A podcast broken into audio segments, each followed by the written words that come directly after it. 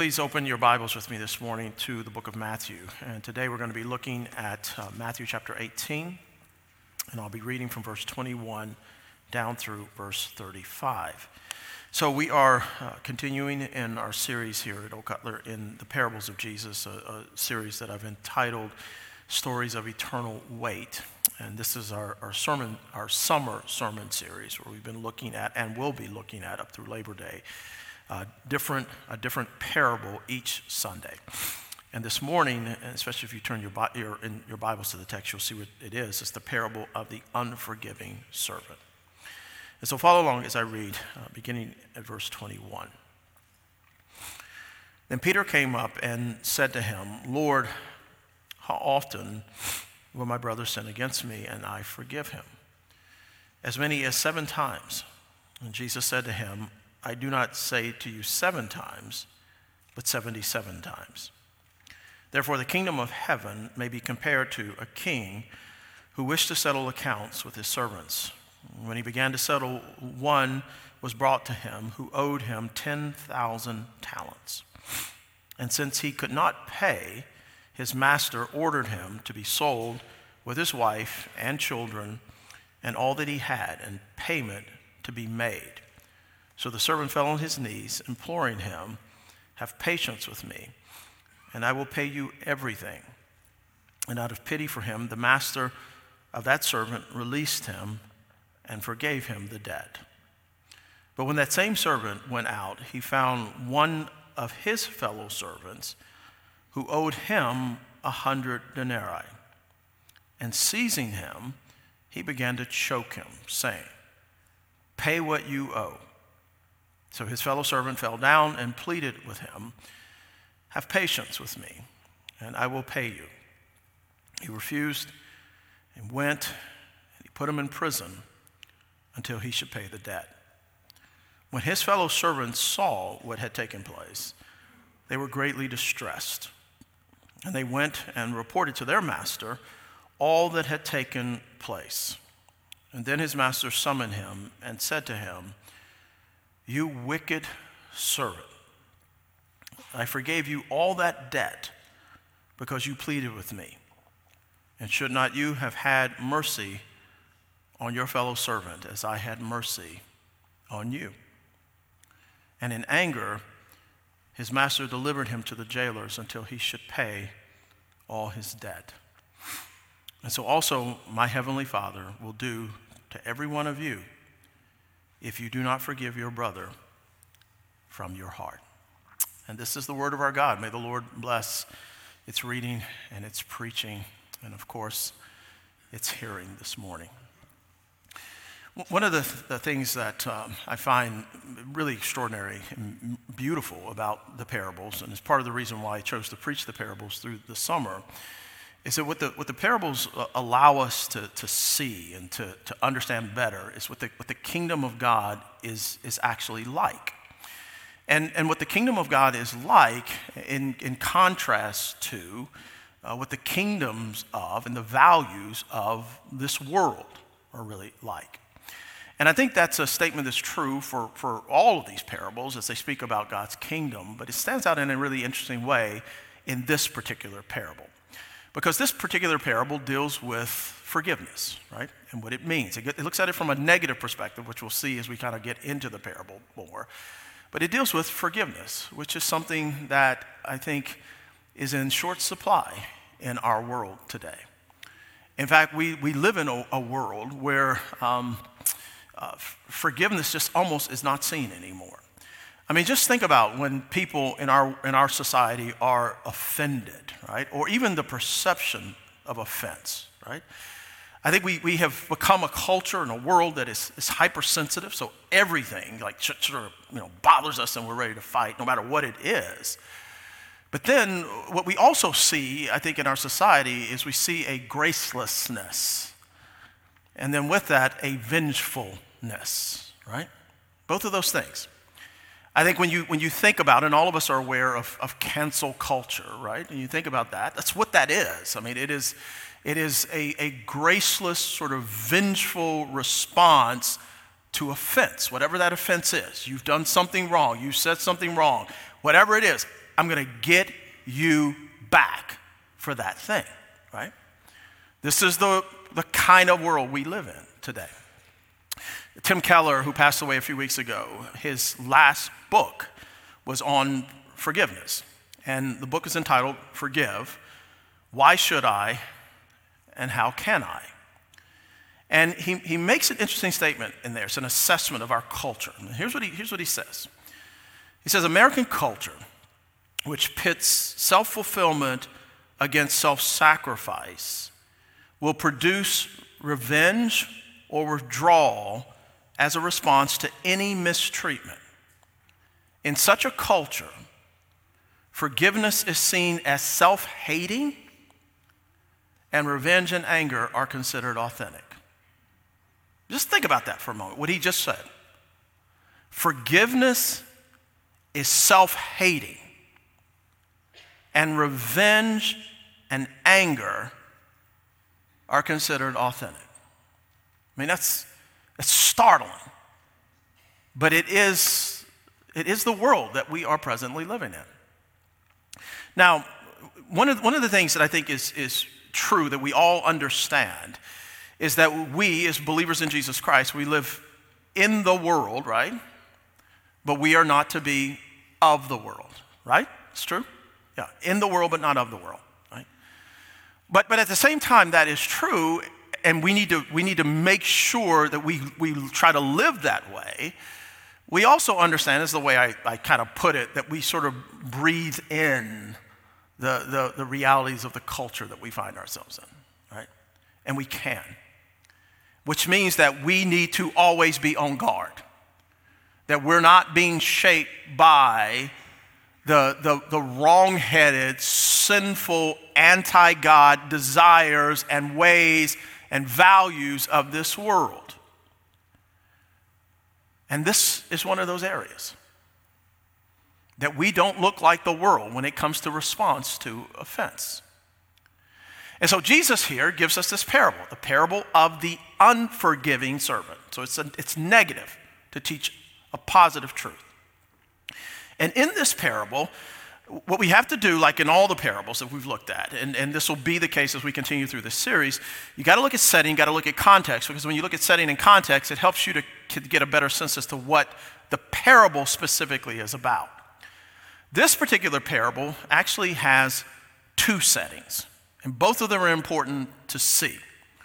The first setting for the parable is, is actually the preceding passage that we did not read, which is from verse 15 down through verse 20. And if you have your Bibles open, you can see it, read it later. I encourage you to do so. But it's a passage that I think for, for most of us, we probably know it, or at least I hope we do, because it is a, it's, a, it's a passage that helps us to understand how we can fulfill our vow to pursue the peace of the church. And what that passage deals with is what do we do when a fellow brother or sister in Christ sins against us? That's what the preceding text is about. How do we respond to that? When someone sins against us, which can happen because we all still struggle with sin. And in the church, if you've been in the church for any length of time, you know that we do that. We sometimes hurt each other, we sometimes sin against each other. So, what do you do? Well, that's the text that tells us if a brother or sister sins against you, then you go to the person and you tell them about it, right? And what you hope will happen as a result of that is that the person will acknowledge what they've done, repent, and ask for forgiveness. And what the text actually says is you have gained a brother or sister. That's what it says. Implied in that is the idea that you are to forgive the person and the relationship is to be restored. But what if the person doesn't do that? What if they don't repent? What if they don't ask for forgiveness? Well, the text goes on where Jesus says, then you need to take one or two people, one or two, and then you go with them, with those two, one or two people, you go to the person. And then you, you again talk to them about what they have done. If they repent and ask for forgiveness, you forgive. And the relationship is restored. But if not, here's what Jesus says you have one or two, so you have witnesses now. You have witnesses. And then with the witnesses, you are to take them to the church, is what it says. And by the church, it means to the, the leadership of the church, the pastors, the elders of the church, who are now to be involved in it, right? For the purpose of doing what? Really the same kind of thing, trying to get the person to repent, seek forgiveness to be forgiven. But if they do not, then this can become a matter of church discipline. Now, that is the first setting, okay? And the reason that's important, the first setting is important, is because we realize that when Jesus now goes on and he tells the parable, he's talking about our relationships. And he's talking about what we are to do when we sin against one another and when we pursue forgiveness and how to respond. If, if a person is, is asking to be forgiven, we are called to forgive them. It's, basically what this is about, okay? Now, here's what happens. This, this is the second setting. Jesus teaches about that, verse 15 through 20. And Peter has some questions. And this leads us into the text we've actually read, not the parable yet, but the text leading into the parable. And this is verses 21 and 22. Note again what it says. Then Peter came up and he said to him, Lord, how often will my brother sin against me and I forgive him? As many as seven times? And Jesus said to him, I do not say to you seven times, but 77 times. Okay, so Peter is thinking about what Jesus has said, right? About forgiving others who, who ask for forgiveness. And Peter is going, okay, I get that, but how many times do I have to do that? That's what he's basically saying. How many times do I have to do that? If a person sins against me and they ask for forgiveness, I forgive them and they do it again. How many times? And he then suggests seven. Seven times? Now, when Peter does that, his, his mind, I think, here, it, it, a little bit is, is, is, me sort of kind of reading a bit into the text from the fuller Bible, biblical story. But, but seven is this important number. And I think he's thinking this number seven is a number about completion. And I also believe when he thinks seven, he's being generous. He's like, well, the rabbis only think three, but I'm going to say seven.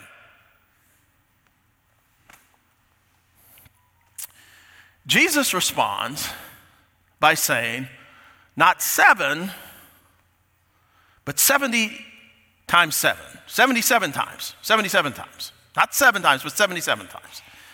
All right, so what is Jesus doing? Well, I think on the, on the one hand, what he's doing is he's offering a, a, a number, right, that is, is large enough that you, you kind of have to draw a conclusion that it's not about counting, right? It's not about counting how many times you forgive someone, but I think he's doing something more than that. And I think what he's doing when he uses that 77 times is he's talking, he's really sort of revealing to us two spirits, and the spirit that is to drive the kingdom of God. Now, how do I get there? There is another biblical story that I think, now, Jesus' mind would be full of the Bible. You have to remember that. And this story goes back to really the beginning of the Bible. And there was this man by the name of Lamech. Do you remember him? And Lamech was wounded by someone. And in Genesis chapter 4, verse 23 and 24, Lamech says to his two wives, and listen to these words I have killed a man for wounding me. A young man for striking me. Now put a pin in that for a moment. I have killed a man for wounding me. I have killed a man for wounding me. Look at our culture right now. And look at these crazy mass shootings all over our I have killed a man for wounding me.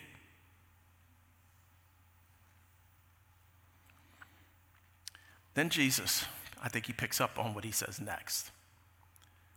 If Cain's revenge is sevenfold, that's seven times. Peter said seven times. If Cain's is sevenfold, then Lamech's is 77 fold. 77 times.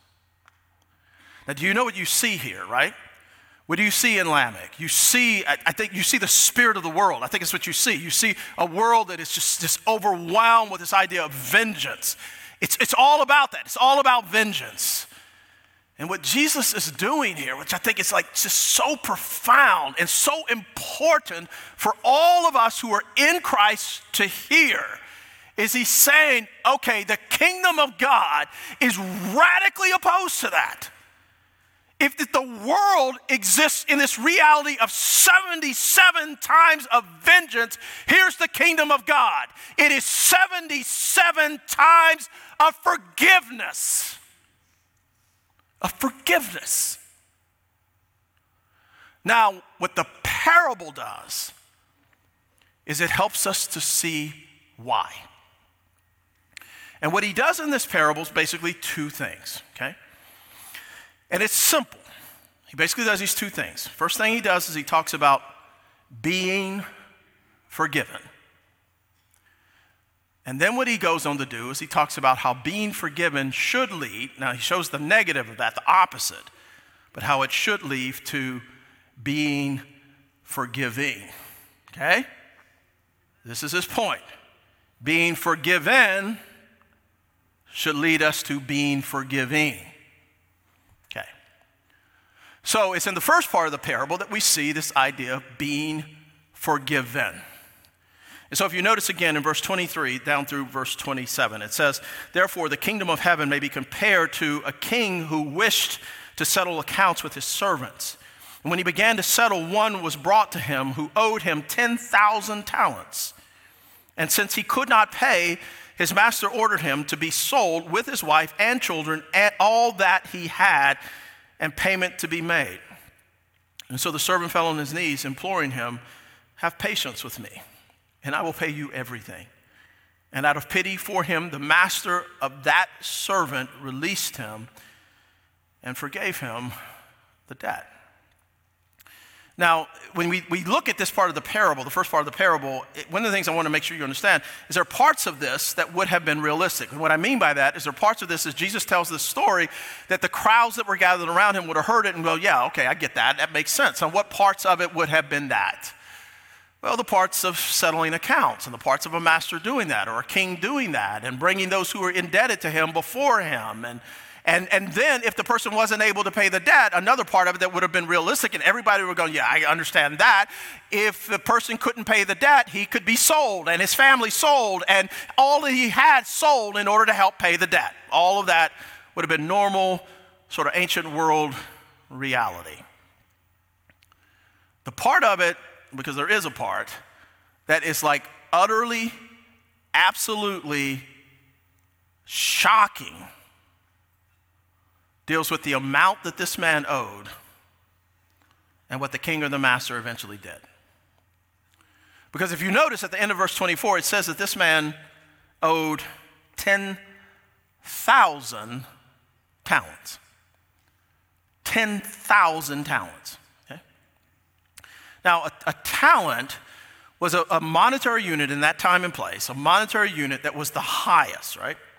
So then when you talk about 10,000 talents, you're, you're talking about an, an astronomical sum, sum of money. I mean, some, some have tried to kind of connect it to us today by saying it would be like this man, he owed multiple billions upon billions upon billions of dollars. Here's a way for you to kind of get a perspective. Just look at the text itself. If you have your Bibles open, if you have the ESV, it's maybe true in the other Bibles, I just don't know. But in the ESV, there's a little number beside 10,000 talents, which takes you to a note at the bottom, which basically says this. Here's what a talent is a talent was a monetary unit worth about 20 years' wages for a labor. One talent is worth 20 years' wages for labor. One talent.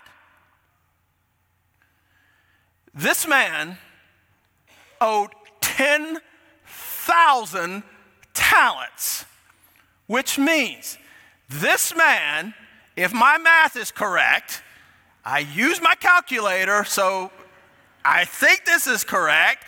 This man owed 200 thousand years of labor to pay his debt back. 200,000 years. Can, can, I mean, I got you, I heard you. I heard you when I was telling you these numbers. Can you imagine the crowd? They're like, what? 200,000 years of labor.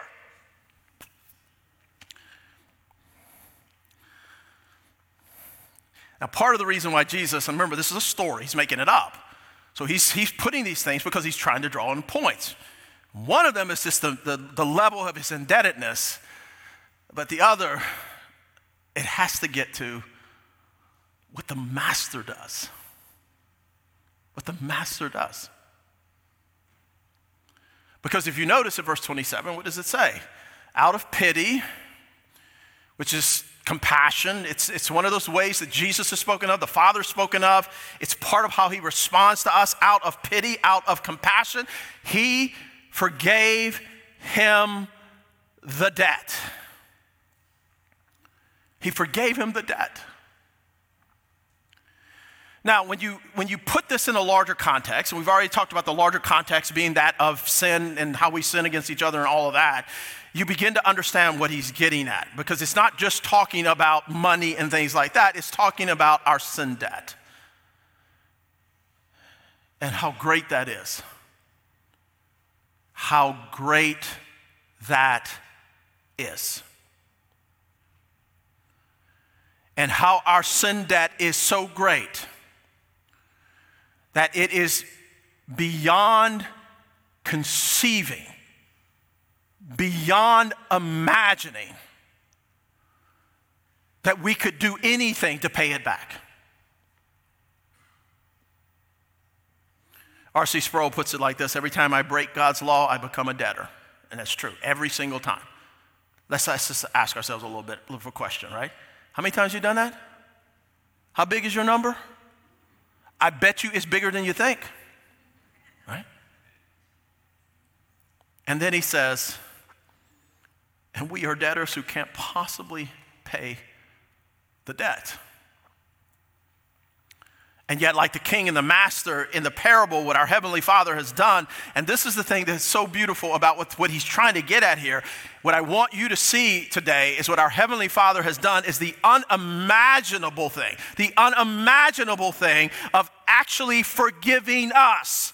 And like the parable, we need to understand this that forgiveness is costly. And that's one of the things we have to understand about forgiveness it costs something. Take the master of the servant. What did it cost him to forgive that man? 200,000 years of labor. But that pales in comparison to what it costs our Father to forgive our sin debt. I want you to feel this. Jesus is putting us in these extremes because he wants us to feel this. The significance of our indebtedness, how bad it actually is. And not one of us escapes this. None of us in this room escaped this.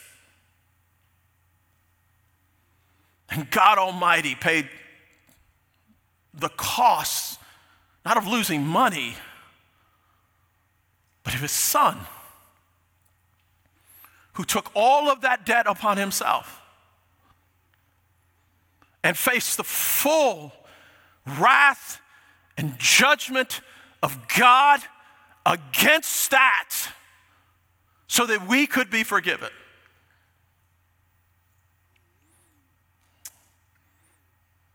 No wonder Charles Wesley could write amazing love.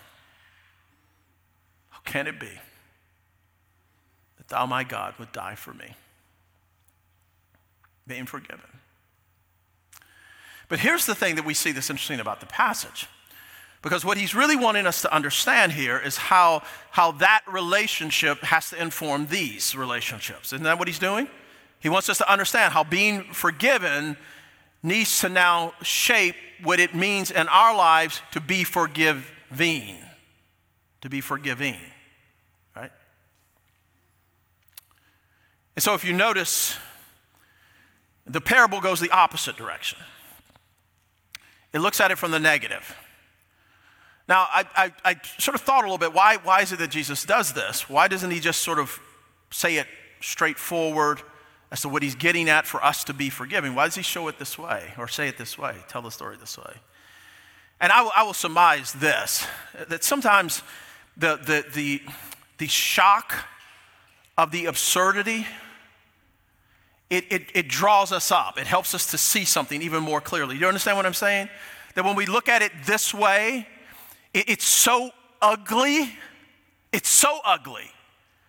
And it's so profoundly wrong and so raw what we see, what happens here that it, it should sort of help us to begin to see how our sort of unforgiving postures towards others when we have been forgiven so much it just it makes no sense when we see it this way right? And so if you notice in the next part of the parable it goes on to say in verse 28 down through verse 30 but when that same servant same guy when he went out he found one of his fellow servants who owed him a hundred denarii and seizing him, he began to choke him, saying, Pay what you owe.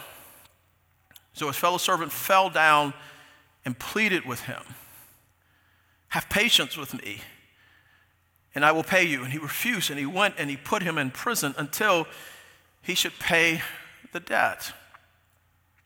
Now, there's parts of this second part of the parable that's very similar to the first part of the parable, right? I mean, you have a master and a servant. You have the servant that owes the master something, right? You have the, the servant pleading with the master to be patient, right? The things that are very different are the amounts and the sum. Because in the second part of the parable, the amount that the servant owes, he says, is 100 denarii. 100 denarii. Now, that's not just an insignificant amount. Some, some commentators in the past have basically said it's just a few dollars. That's not, the, it's, not, it's not that. That's not the point. In fact, there's a note to this down at the bottom again where it says a denarius is a day's wage for a laborer. So if you have 100 denarius, that's 100 days of labor. That's not a little insignificant amount of money for a laborer, that's a pretty significant amount of money. But do it this way compare and contrast 100 days of labor to 200,000 years of labor and you begin to see how utterly absurd it is what this man, the master, does to this servant. Right? Because what he does is this this man comes and pleads as he had pled or pleaded. What in the world is the word? English people? It's pled? All right, got that right. Probably never used that word in my whole life, and I just thought of it.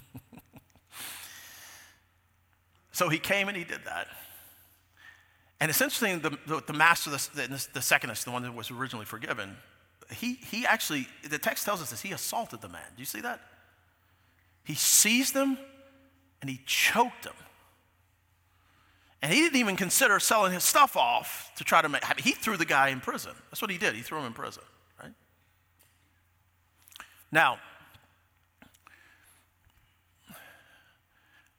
here's how we are to respond to that, because Jesus actually tells us. It would have been the way the crowd was probably responding when they heard this. It's the way I hope you are already responding. But Jesus actually puts us in the parable because you see the response in the parable itself to what this man does. And this is verse 31 down through verse 34, where it says, When when his fellow servants saw what had taken place, and this is what you need to see, they were greatly distressed. Were you? I, I hope so. I hope the heads are going like this. Yes, you were greatly distressed. Why? Because of what you just witnessed. You were greatly distressed. And they went and reported to the master all that had taken place. And then his master summoned him and said to him, you, you wicked servant, I forgave you all that debt because you pleaded with me. And should not you have had mercy on your fellow servant as I had mercy on you? And in anger, his master delivered him to the jailers until he should pay all his debt. Now, what we cannot miss in this are these words. It's the, the point made at the end of verse 32 and the question asked at the beginning of verse 33. And we all need to live in this for a moment. So the point made in verse 32 is this I forgave you all that debt. Christian, hear Jesus say this to you right now. I forgave you all that debt.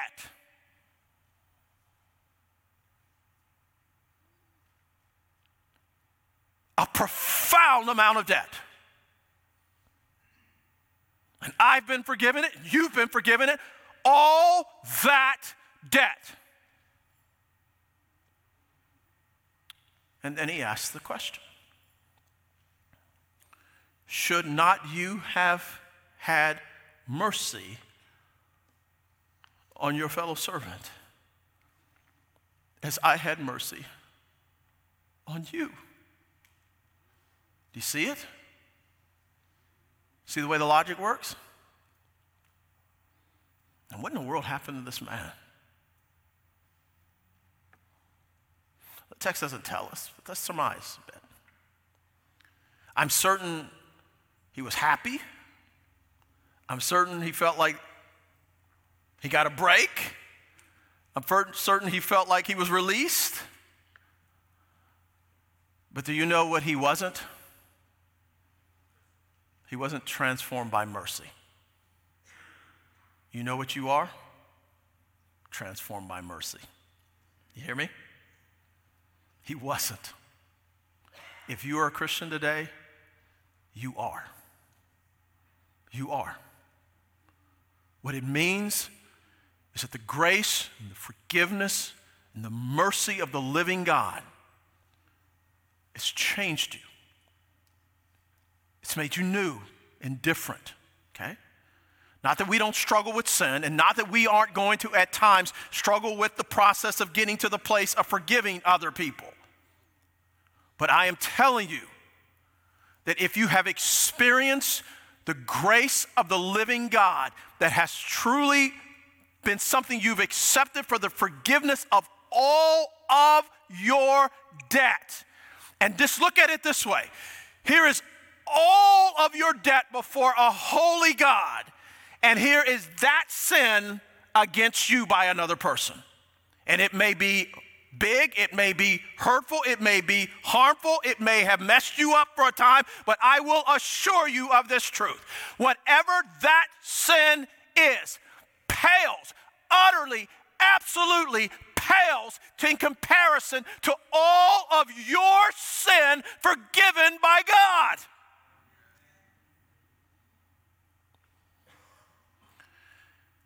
And so Jesus ends the parable with a warning. So, also, verse 35 also, my heavenly Father will do, do to every one of you if you do not forgive your brother from your heart. It's talking about genuine forgiveness from the heart, not an external, I'm sorry, you don't really forgive, but from the heart. Now, make sure you understand this because what Jesus is not doing is saying to us this idea of, of well, I, I forgive and merit my salvation. If I don't forgive, I lose my salvation. That's not the point of this. What he's basically saying is if you have been forgiven, you are going to forgive. And if you don't forgive, if your life, let me put it this way if your life looks like the vengefulness of this world, if it looks like the gracelessness of this world, then here's what I want to tell you you may not be saved. And what you need is Jesus right here and right now. You need Jesus. You don't need the world to line itself up rightly around you. You need to get your life right before Him. And He's there for you.